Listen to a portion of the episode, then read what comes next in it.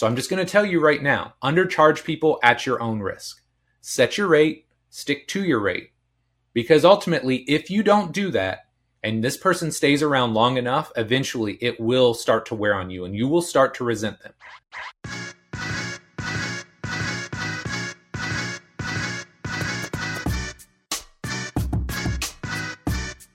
Hello, and welcome to the Physical Preparation Podcast. I'm your host, Mike Robertson, and today we are going to talk about three questions you must answer to be a successful trainer or coach. Now, before we jump into this week's episode, I want to give you a quick recap of the week that was, what's new in my neck of the woods. It's been really interesting, to say the least, because it's been a very short work week. You know, we had the weekend and then we worked a day and a day off and then like three day work week. So it was short in that instance, you know, or in that respect, like short work week, but man, I got some time to chill. But man, now that we're in the throes of the work week, I just feel like I have all the things, right? I got to catch up on content. I've got to record shows. I've got coaching clients that were out of town and getting back into town, you know, just random things to do with the family. And then tomorrow, I have all my coaching clients work all day, finish my last client, go straight to the airport because I'm going to Summer League for three and a half days. So, man, lots of stuff going on, but all of it good stuff. Um, few more things just of note. People are always asking, you know, what's going on? What are you up to? Had an awesome weekend with Cade. Went uh, to his first ever Reds game this weekend. So shout out to my guy Aaron Kunanen. Uh, I believe he's like the high performance director over there now. He's a big shot, but former iFast intern and man, just an awesome dude. Got us amazing tickets. We were right behind home plate, and I haven't been to a, a, major league game in quite some time, and it was just so much fun to go. So much faster now too with the pitch clock, so we really enjoyed that, and he had an absolute blast. So we did that. Uh, Kendall is, you know, just kind of in chill mode a little bit for soccer. I know last time I probably mentioned it, she had her big tryout. She made the team she was hoping for, so she's very excited about that, and she's been putting in a lot of work it's been really fun to watch her. So we've been going three times a week. We go to the soccer field and we work on specific skills she needs to address or to get better at before the season starts. She's doing great with that. Uh, her coaches are awesome. They actually asked me to write a conditioning program for her team because this is a big year for them. They go from a 9v9 field to an 11v11 field. So it's like a third, you know, 30 to 40% bigger.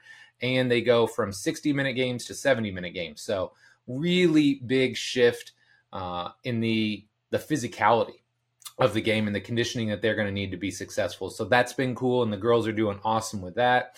Uh, coaching has been going amazing this summer. You know, one of probably my best slash favorite years of coaching because it's been good and it's also been challenging in certain ways. You know, some things haven't gone exactly like I would have thought or hoped. And so those always open up opportunities to get better. So, for, by and large, the guys and girls I'm working with are doing amazing. We're seeing great progress, and I'm really excited to show on the back end of all this some of the force plate data that I've collected because I think we've got some really cool stuff there to show how monitoring this stuff and tracking this stuff over time and having the right KPIs can really help you dive in and figure out if what you're doing is working. So, coaching's been great content. If you haven't noticed, obviously I don't miss weeks with this show. You know, there's been plenty of weeks where I'm like, oh, I'm so busy.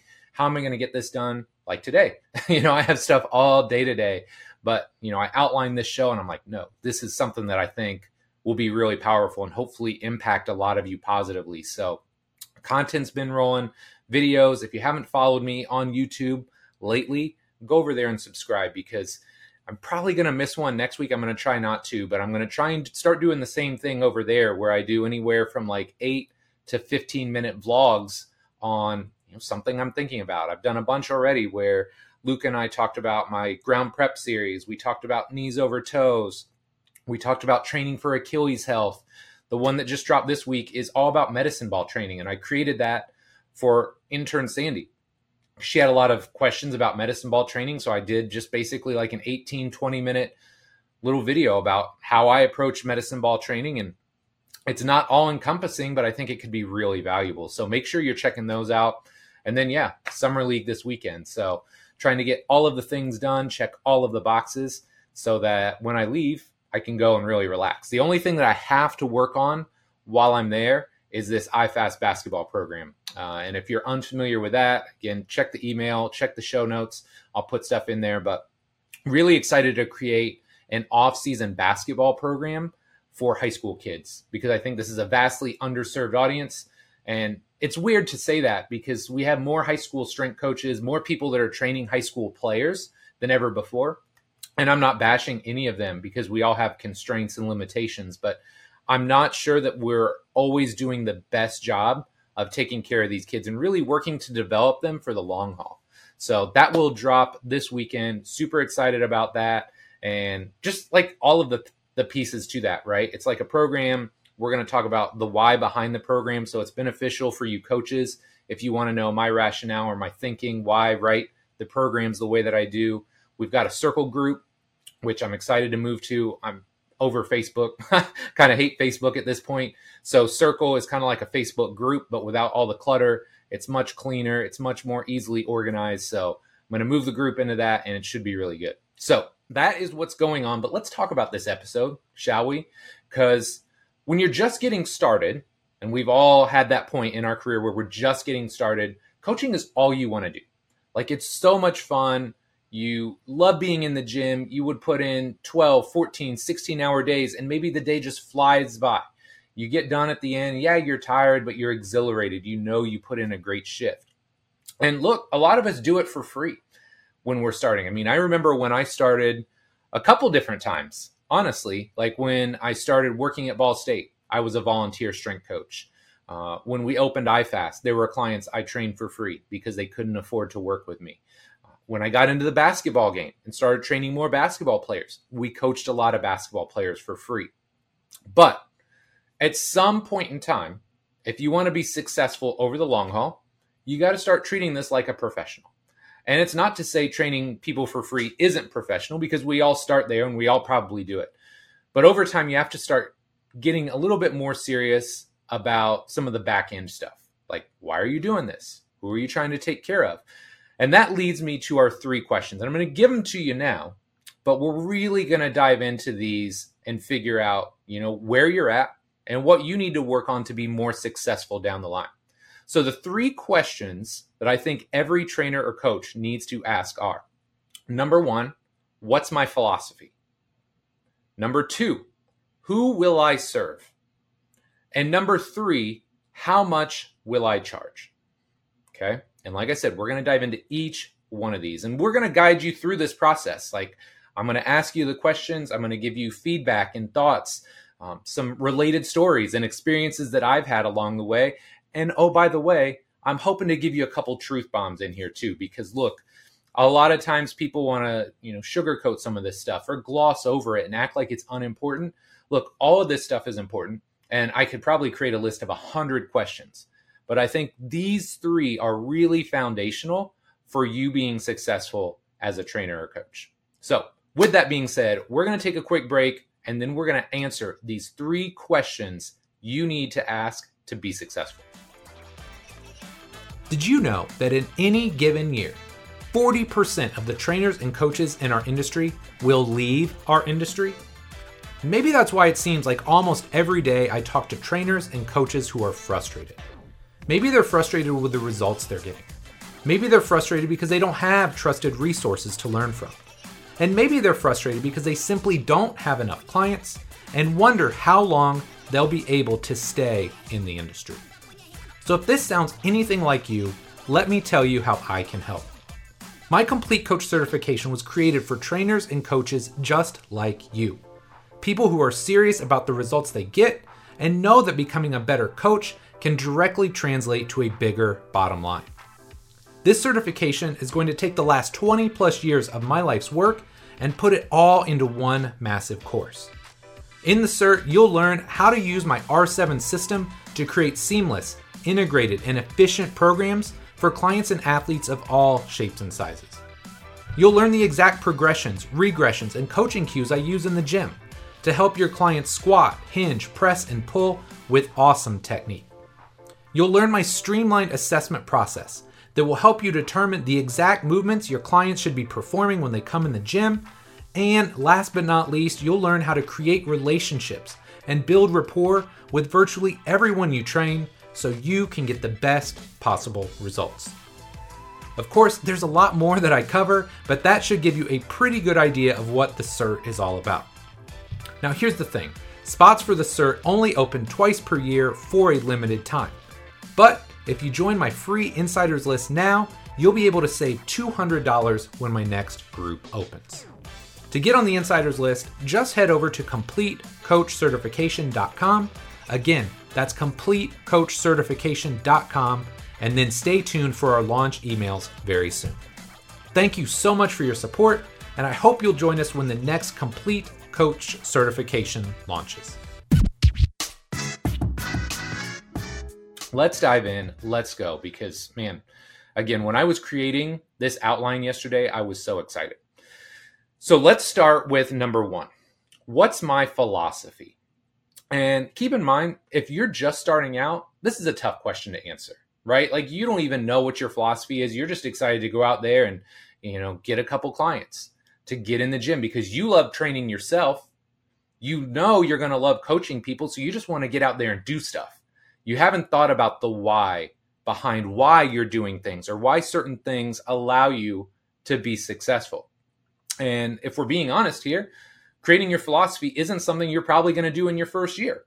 It's probably going to take multiple years, three, five, maybe even as long as 10 years to really hone in and figure out what your philosophy is.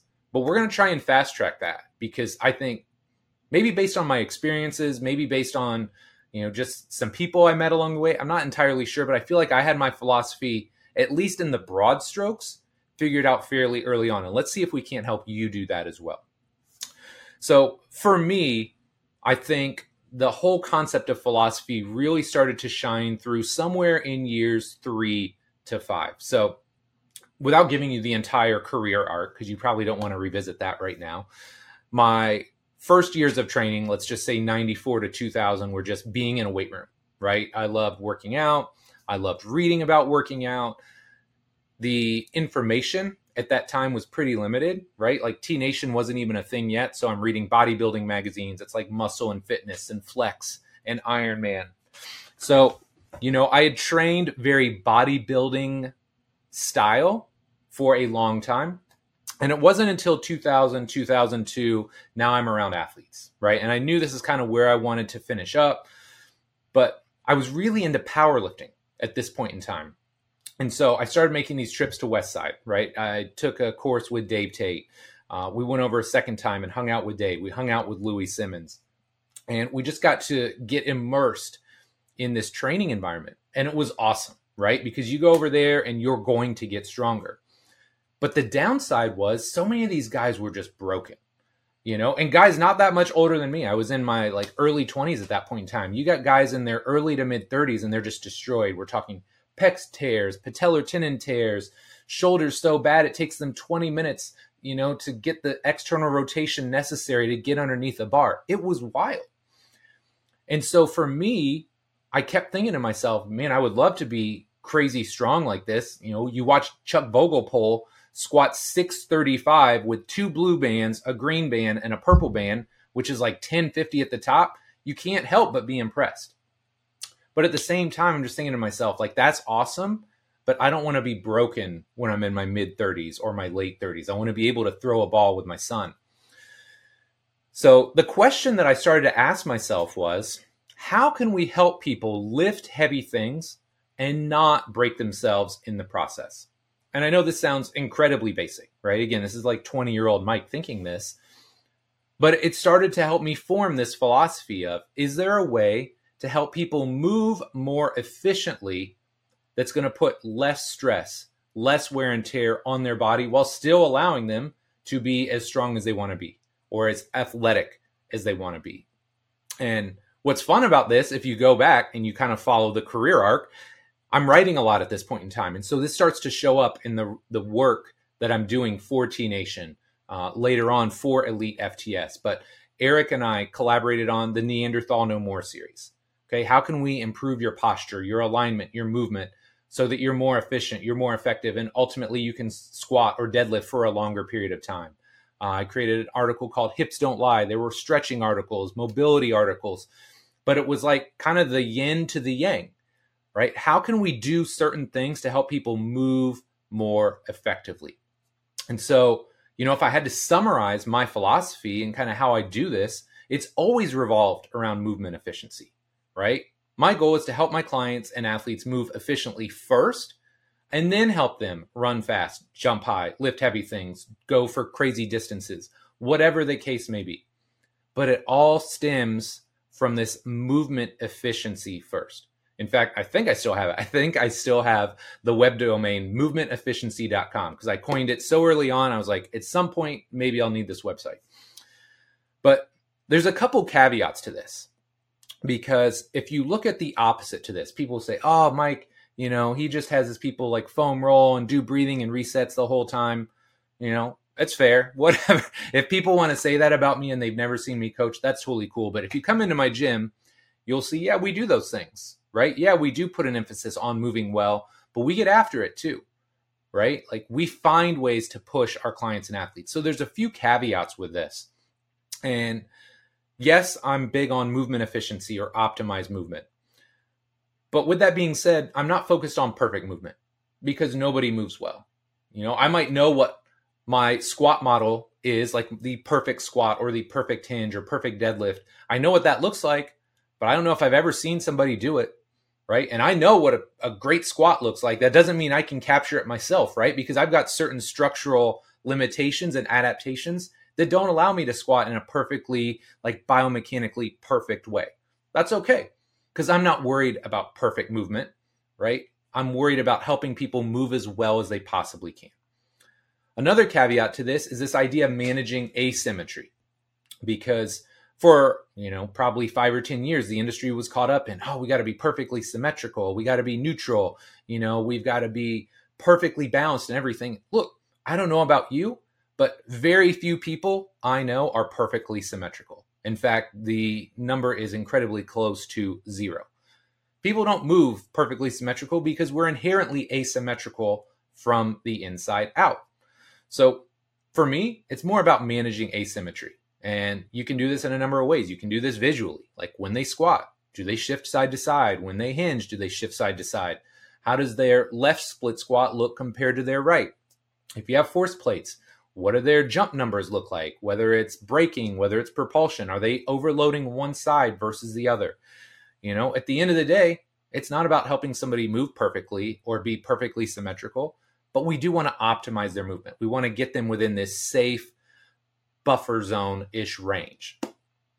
And then the final piece I want to add here is that, you know, I've always had this core philosophy of helping somebody move efficiently but that doesn't mean that I've done it the same way for the last 20 years.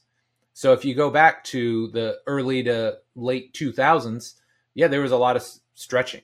There was a lot of foam rolling. There was a lot of activation work. Now, if you look at how we optimize movement, man, there might be breathing and resets in there. Uh, there might be rolling patterns versus just foam rolling. There might be sled dragging. Uh, it's a much more all encompassing approach, right? Versus trying to put little band aids on certain issues. The entire program is geared towards hey, if somebody lacks hip extension, how can we get hip extension back? If somebody's lacking shoulder motion, how do we how do we recapture shoulder motion throughout the program and not just put this one little section in here where we hope we can recapture that motion. So, you know, how I go about this via my programs has evolved greatly, but the philosophy is still the same. And I think that's really important to note. Your philosophy shouldn't change all that much, but how you go about it, some of the X's and O's and technical stuff, that's probably going to change, and that's okay. So now it's time to spin this around on you. I want to ask you this What's your philosophy? What do you truly believe to be true? And again, something like movement efficiency, like, yeah, that's very kind of like grandiose and also nebulous but it allows me a lot of room to operate. So, for you, what do you truly believe in, right? When it comes to training, what's most important to you? What are some overarching principles or north stars that you can always follow? Maybe you're just a huge believer that strength underpins everything. So, you're going to say, I'm going to put a huge emphasis on strength. Or if you train athletes, I want them to be incredibly well rounded. Like no one physical quality is most important speed, strength, power, conditioning. Doesn't matter to me what your philosophy is, but I think it's important for you to start thinking about this. And as you do, I wrote this little note down. I think it's important to help you along this. I think it's really important to think about principles versus specifics. Okay. So if I reverse engineered my whole mantra, right? Instead of talking about movement efficiency, I said, I believe in foam rolling, static stretching, corrective exercises, activation drills. That would have changed, right? Because those are specifics, those are elements of a program. Versus when I just talk about movement efficiency, you know, in 2008, when we're writing these programs, we're like, God damn, this is like great. Oh man, we're getting all these awesome changes. But the programs took forever, right? They were a little bit clunky, uh, Frankensteinish, if you will. Versus now, you look at how we write a program, it's much more streamlined, it's much more elegant. And ultimately, I feel like we get way better results because we don't have to do some of those low level activities on a daily basis just to maintain the progress. So, when you're thinking about your philosophy, I think it's really important. Think about principles versus specifics because the specifics can and will change as you evolve as a coach. So that's number one. What's your philosophy? Second question. This should be fun. Who will I serve? Again, who will I serve? And I think when you're starting off, this needs to be similar to the LTAD or the long term athletic development model. If you're unfamiliar with that model, think really wide base. So if you got a little kid, Johnny's four, you don't want Johnny playing soccer year round from when he's four till when he's 14, right? Because his pyramid isn't even a pyramid. It's like a really skinny rectangle sitting on its end.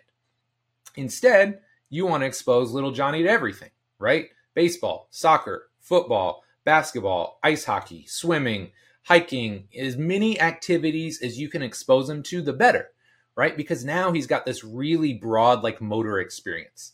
And then when it is time for little Johnny to specialize, you know, maybe he strips out some of the random stuff and eventually just plays uh, soccer, basketball, and baseball. And then as Johnny gets better and better, well, now it's just soccer and baseball. And eventually he decides that he's going to play one by the time he's in you know high school or late in high school. So this works really well when we're coaching clients and athletes as well. Okay. So think about this. If you decide I'm only going to focus on basketball, and from the time you're 21 and you get an internship until the time you're 41, all you train is basketball, you've got a ton of domain specific knowledge. But I would argue you're missing some perspective because you didn't generalize early on. Okay. So I think it's really important in your career, regardless of where you want to end up or who you want to train long term, you need to coach as many different types of folks early in your career as you possibly can. And so I think one of the things for me was, or at least it was helpful, like in retrospect, was the fact that I didn't know exactly who I wanted to train. Like I had inklings along the way, but I didn't really know. So there was so much diversity. Like if you look at when iFast opened and you just look at our training day at 6, 7, 8 a.m. At 6 a.m., we had fat loss clients.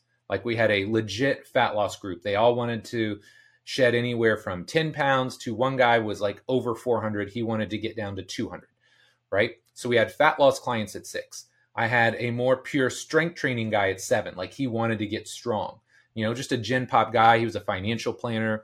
At 10 o'clock, we had a guy that wanted to be in the Secret Service. And if you've ever seen my R7 talk where I talk about, you know, all the foam rolling and I had to get away from foam rolling at least to a degree because I gave one guy 13 exercises or 13 muscle groups to foam roll. That was the guy because every day it was his shoulder, his knee, his back, his hip, his Achilles, something hurt every day. But I learned a ton working with him. Later in the afternoon, I had an Olympic hopeful bobsledder, which was crazy. I'd never worked with a bobsledder before, and now I've got a guy who wants to get into the Olympics. I had my first pro MMA fighter. I had the infamous K Dog. Uh, I had two figure competitors. Never worked in physique sports, at least not at that level. And now I've got two pretty high level figure competitors in my gym. So just the broadness and the width of that couple years of training experience really allowed me to have perspective. Oh, and not to mention, we've got 70 and 80 year old clients that just want to move well, feel well, go out and play golf on the weekends and not hurt. So I had this massive width of exposures. And then I started to think about, okay, well, that was when iFast opened, but if we go even further than back, right? Like you could go back to when I was at Ball State. Yeah, it was all Division One athletes, but man, I worked with basketball, I worked with soccer, football, volleyball, the powerlifting team, sometimes baseball. It was an all hands on deck kind of approach. So I did that.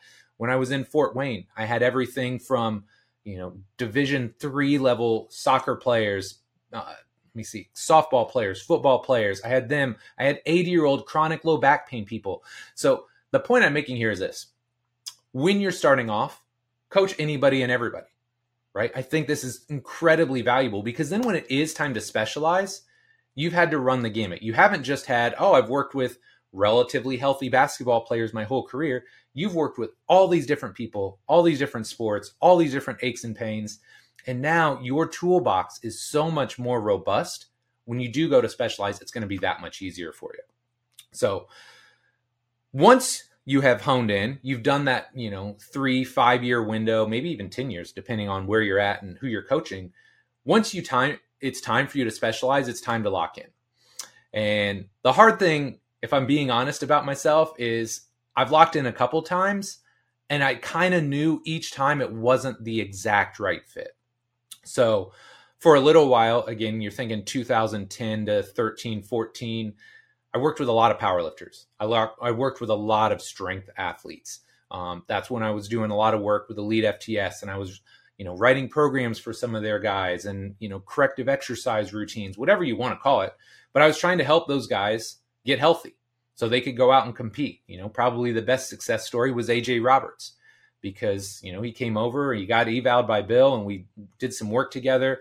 Incredibly basic stuff, right? Like at some point, I'll have to go back and revisit that. But it's incredibly basic stuff. But he always said, like, hey, this helped me stay healthy. This allowed me to train at a high level. And he ended up breaking the squat world record at that point in time. So, you know, for a while, I thought I was going to be in that niche. And then I realized, nah, I mean, I love it, but these, yeah, I just can't keep these guys healthy. So that wasn't satisfying. And then I was in soccer like deeply entrenched in soccer for four or five years. And I love that. It was a great experience. I got to work with, you know, the Indy 11. I got to work with a lot of guys from the MLS, the men's and women's national team. Like that was an amazing experience.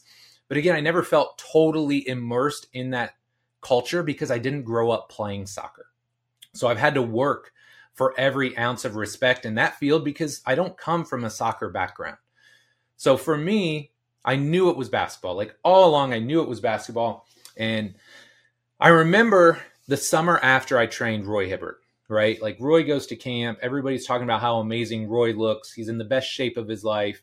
Uh, the first month or two in the season, he's absolutely crushing it. And I wrote this article called the Derrick Rose Vertical Jump Program because this was after Derrick Rose had been injured. And I'll link to the article in the show notes. It's not the best article now looking back on it. There's things I would change.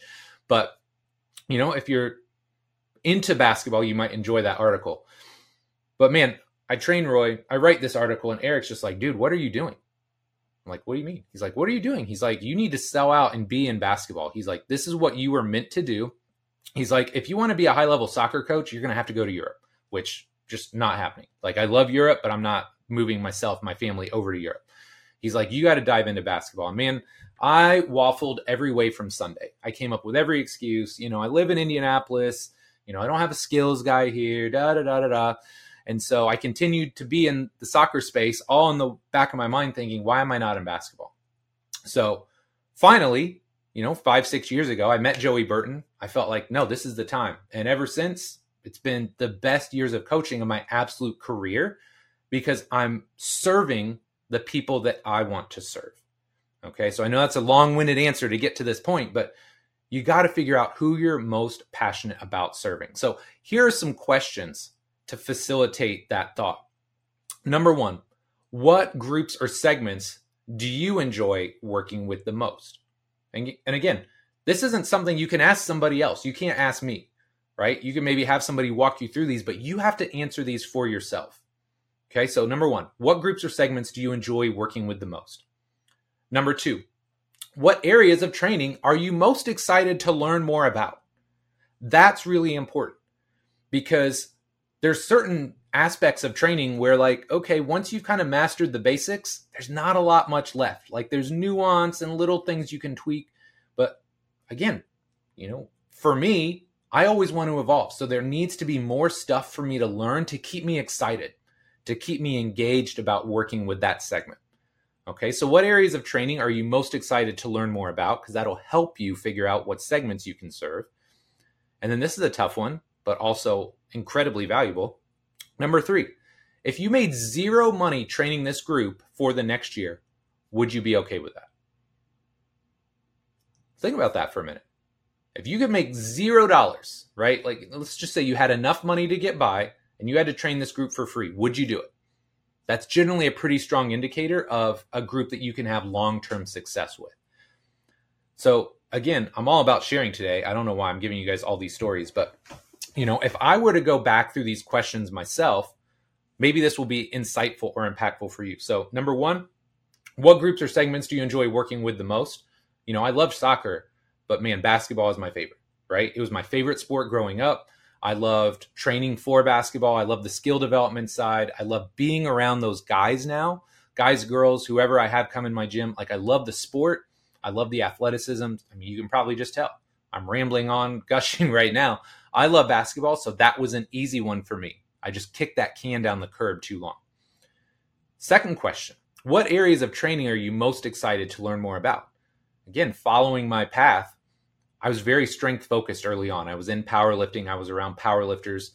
So for me, if you want to create a good basketball player, man, there's a lot more to it than just strength. Strength underpins a lot of qualities. Strength is foundational, but man, I needed to learn about speed. Luckily, I found Lee Taft. I need to learn about conditioning.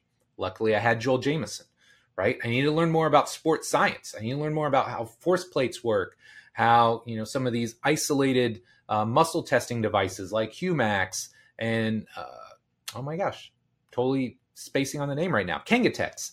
Humac, how Kengatex work? How do the isolated muscle, muscle functions tie back into, you know, some of those global movement patterns? So there's so much to learn like I'm 23 years in now. I've got 30 or 40 more years of learning ahead of me to where I feel like, man, I feel really comfortable with this stuff. So that's exciting to me. It's not like, oh, this once I learn this, I'm done. No, there's so much stuff to learn and the, the fields are continuing to evolve and grow. So that's exciting for me. And then the final question is if you made zero money training this group for the next year, would you be okay with that? Well, yes, because when Joey and I did our second year of work together, we worked out of what we called the basketball barn, or more humbly known as the trenches. And man, Joey and I grinded out of the trenches. It was like a 40 minute drive away. It was not close to us. And it wasn't an ideal training facility. I had like a little 8x8 powerlifting rack. I had a rogue squat rack. I had kettlebells. I mean, it was it was pretty Spartan. But man, we did great work out of there. And I would say we probably trained 50 to 60 professional basketball players of, you know, all different shapes and sizes, right? You have the Ed Sumners and the Glenn Robinsons who are playing in the NBA.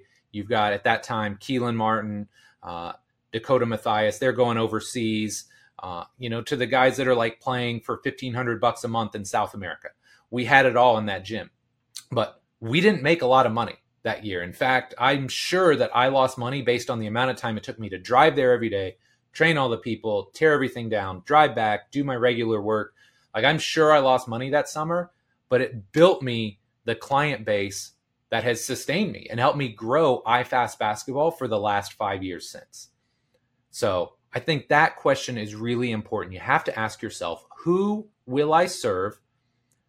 But before you get there, you got to start general. Start broad, and then know over time your goal is to to create that pyramid with a really wide base so when you specialize and you lock in you're a better coach as a result okay one more number three i'm sure this is going to ruffle some feathers but you got to ask yourself how much will i charge and yes my friends we're talking about money on this podcast and i'm going to be the one to talk to you about it because at some point you have to ask yourself a serious question right is this a career or is this a hobby?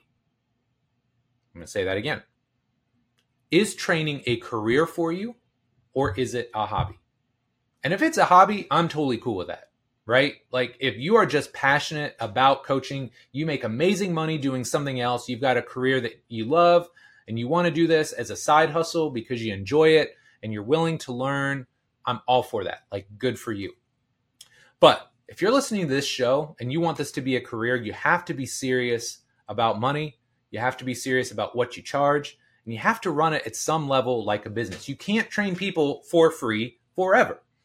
So, like, what's funny about the trenches is, man, out of those 50 or 60 dudes, you know, mostly dudes, a couple couple ladies as well. But out of those 50 to 60 pro athletes that we trained, the next year when Joey and I were just like no more freebies, everybody's getting charged something, right? And sometimes we're talking like 20, 25 bucks for a workout. We went from probably 60, 50, 60 to probably 10 to 15 consistent paid clients. And that told us a lot, not about us, but about them.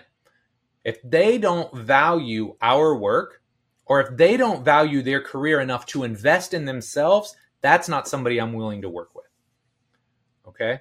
So you got to get serious at some point about making real money if you want to make this a career. In fact, that's why we have the payment structure that we have at iFast right now for our independent contractors. Because look, I'm all for if you want to go charge 20 bucks for a session and pay the gym five, that's great, but iFast isn't the place for you. We charge a premium because we've got a great space. I want to make sure we have great coaches in there. And last but not least, I want them to be charging enough to where they can make this a career because I'm going to invest in every coach that comes in there, right? I'm going to try and get them hooked up with the cert. When we start having live courses again, I'm going to get them discounts. I'm going to do in services for them. Like I want those coaches to be great but they have to be people that are focused on making this a career, not just a hobby. Okay. So when you're just getting started, you'll take almost anything, right? Like, let's just understand that. When we started iFast, I'm not even joking. I was trying to think about this. I think we had eight different ways you could pay, right? And what I mean by that is we had eight different types of contracts. We had an open gym, $59 a month. We had a one time per month, so you get one training session with Bill or I a month. We'd write your program, we'd take you through it one day, and then you could use the gym the rest of the month. We had that. We had once, twice, and three times a week, uh, three month options. And then we had once, twice, or three times per week annual options. So we had eight different contracts you could choose from. Because again, when we're starting, hey, you want to pay me $59 a month to rent my equipment and help me keep my lights on? Great. This is a sweet deal. I'm all for it. But over time, we started to prune, right? Because it comes back to who do I want to serve? But iFast at that point in time, I want to serve people who want coaching. I'm not running an LA Fitness or a Lifetime Fitness or a Planet Fitness. I'm not running some big box gym, right? I want coaching clients. So the first group that got cut as we started to make more money was the open gyms. The next group that got cut was our one time per monthers to eventually we got to a point in probably our strongest days where everybody was doing at least twice a week. So that's how you have to think about this. But we knew how much we needed to make and we knew what we were worth. So we knew what we were willing to charge. So if we come back to number one, right, let's kind of bring this full circle here. Who are you training? Shantae, one of my favorite podcasters of all time, Shantae always says the riches are in the niches right? And now I'm thinking about this. It's really the second question. Who are you serving? Who are you training? Shantae is the master of this, and she talks about, hey, the riches are in the niches. So, you know, if you got the guy that's hyper focused on the knee or the shoulder, there's a reason an orthopod that focuses on just knees or just shoulders does way better than a general ortho does. And there's a reason a specialist for, you know, shoulder surgery makes way more money than a general practitioner does.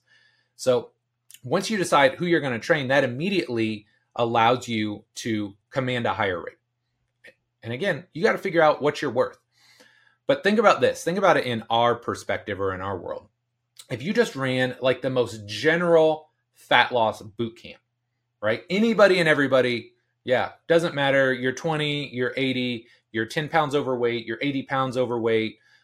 If you just open that up to everybody, man, like who are you really for? And it comes back to that idea of marketing as well, right? When you're trying to cater to everybody, you really attract nobody. Now, think about the contrast to this. So, the person that trains every fat loss client on the planet, they will take anybody and everybody versus somebody that only trains elite basketball players. Or they only train postpartum moms who just had a C section. Or maybe they just train C suite executives from 45 to 55 years of age. Mean, just think about that. Who is going to make more money? Who can command a higher rate? The specialist. So once you kind of know who you're going to cater to, that immediately allows you to command a higher rate and make more money, which, again, it's not just about making money, but if it's a career, you got to put food on the table. You got to be able to pay your mortgage. You got to be able to do all the things necessary to be a normal functioning human being. And I think sometimes as trainers and coaches, we wear it as like this badge of honor, like we're the starving artist. Like, hey, not that you can't take one for the team every now and then. We'll talk about this in a minute. You can charge people less, but it's not always the best idea. So we'll talk about that here in just a minute. Because when it comes to price, there's definitely a sweet spot. And I think what happens is early on, you go too low. A lot of us, you know, we don't know our own self worth. Uh, we don't know what we should charge, so we go way too low.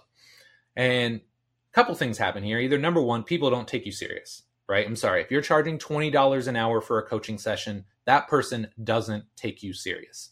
That's cover charge at a crappy bar here in Indianapolis. Okay. You got to charge enough for people to take you serious and or you're just commoditized, right? Like if you're charging 10, 20 bucks for a session, well, they can just roll that into like a YMCA rate, right? Or some big box facility. They can just go do that and do group classes there. So if you go too low, you're commoditized and people don't take you serious. Second, I'm not a believer in just playing the price game, right? Because eventually somebody bigger with a, a bigger budget, right? More resources, they're just going to be able to price you out. So if you try and play this, no, I'll go lower, I'll go lower, I'll go lower. Eventually, a big place like a Fisher, uh, a YMCA, or an LA Fitness, some place that has a huge marketing budget, huge ad spends, uh, you know, they've got just tons of money and investors to dump into resources. You're not going to win that game, right? So don't play that game. Don't play the price game. On the flip side, if you're too high, again, this is my philosophy, fewer people can afford you. But I will tell you this but the people you work with are generally more recession proof and generally higher end customers, right? They don't need as much hand holding. They're generally not as needy, not always, but in a lot of cases, they're not as needy. Um, there's just less stress overall, right? As long as you're doing what you need to do, right? As long as you're being a professional, you show up to work on time, you take great care of them. I generally believe this is the best type of person that you can serve, right? And that I would love to take all the credit for this, but Dan Kennedy, if you follow him and you follow that kind of idea of uh, higher level clients, when I did in home training, look, it didn't matter. Housing market collapses, yeah, stings some of those people, just like it stung the rest of us.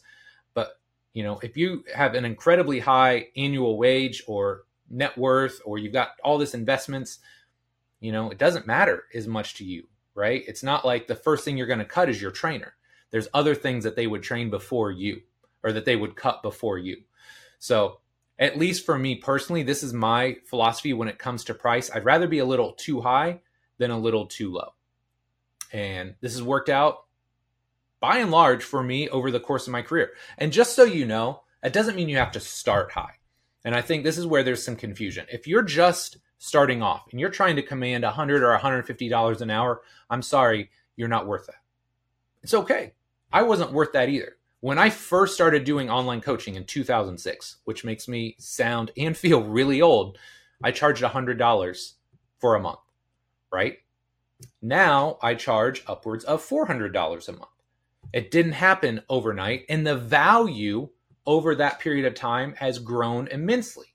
So in 2006, when I wrote you a program, it's an Excel spreadsheet, right? There's a handful of notes. The assessment process is lame because, I mean, look, video isn't even a thing on the internet, right? You send me your static posture pictures, the equipment list, and what you've been doing, and I spew you a program. Uh, maybe we go back and forth a couple times over email to answer questions, but that's it, versus now 2023 when you want to work with me online, we do an onboarding call. You send me pictures, videos, uh, your equipment list, what you've been doing training wise. Uh, I'm doing a full, basically, online assessment with you.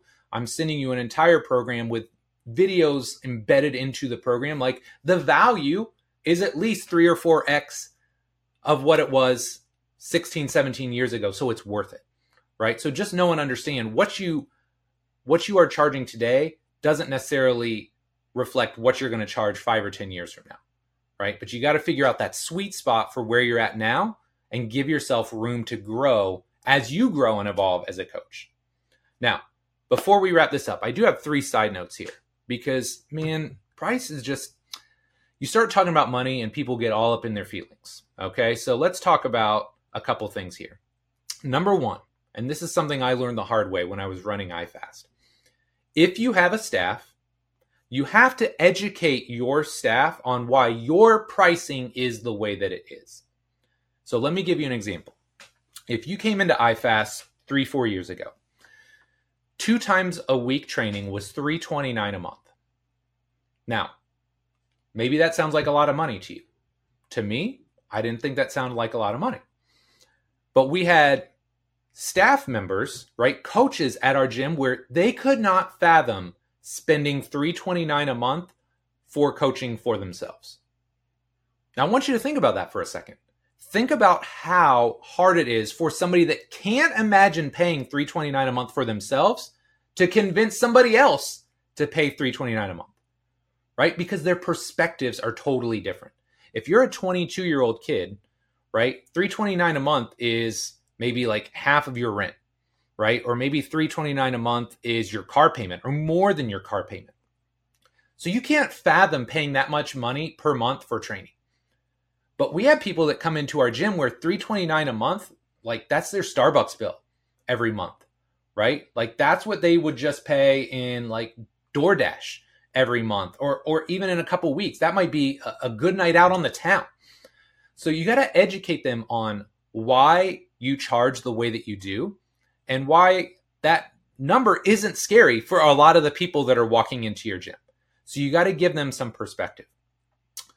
Number two, never, and I'm going to bite my tongue. Well, I can't even say. I can't even say it with a straight face.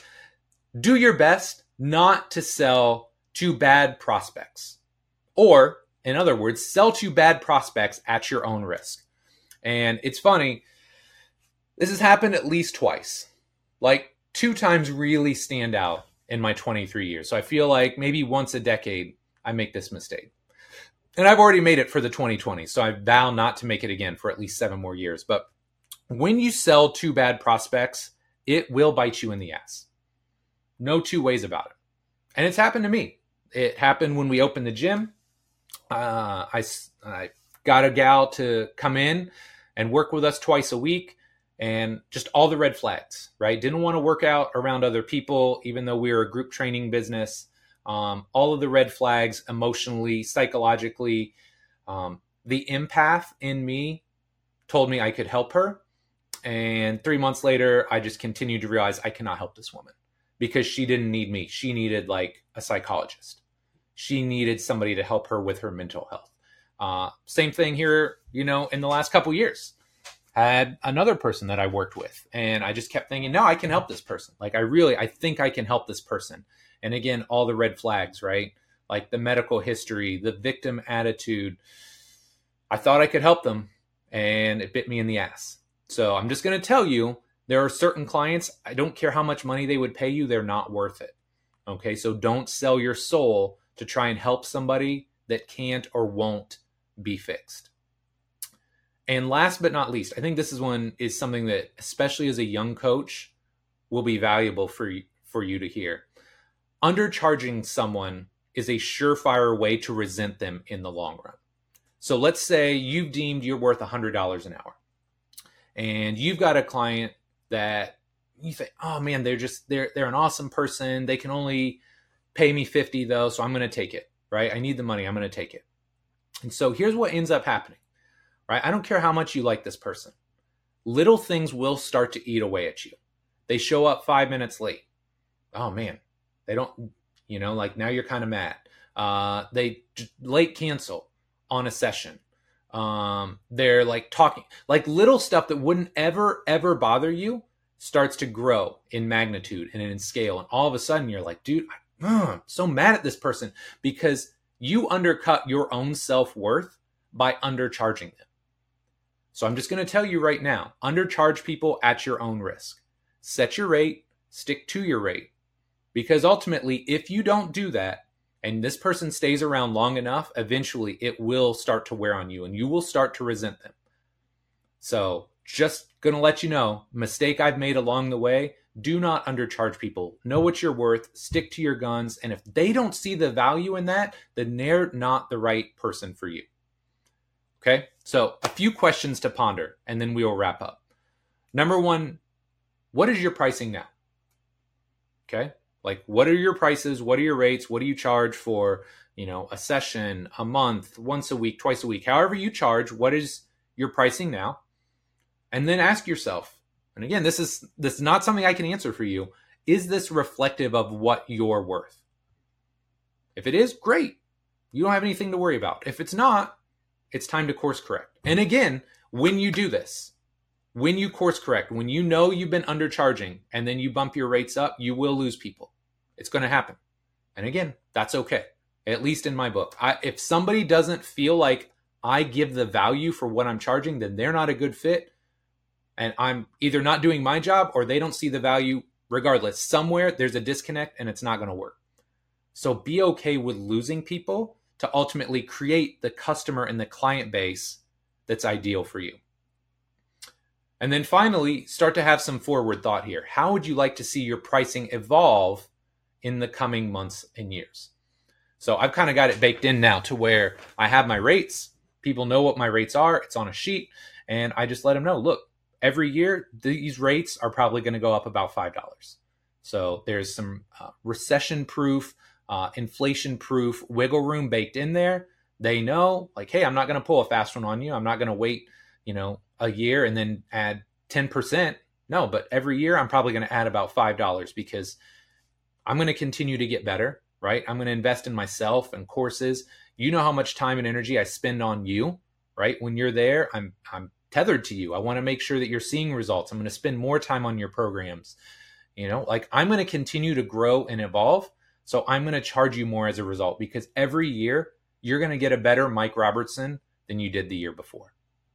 So, man, I hope this was valuable for you. What are we at here? 50 minutes? Man, that was a little bit longer than I would have thought. I thought this was like a 30 minute show, but you know, to kind of bring this full circle, there's lots of questions we could ask, right? But I think these three are really, really foundational. Number one, what's your philosophy?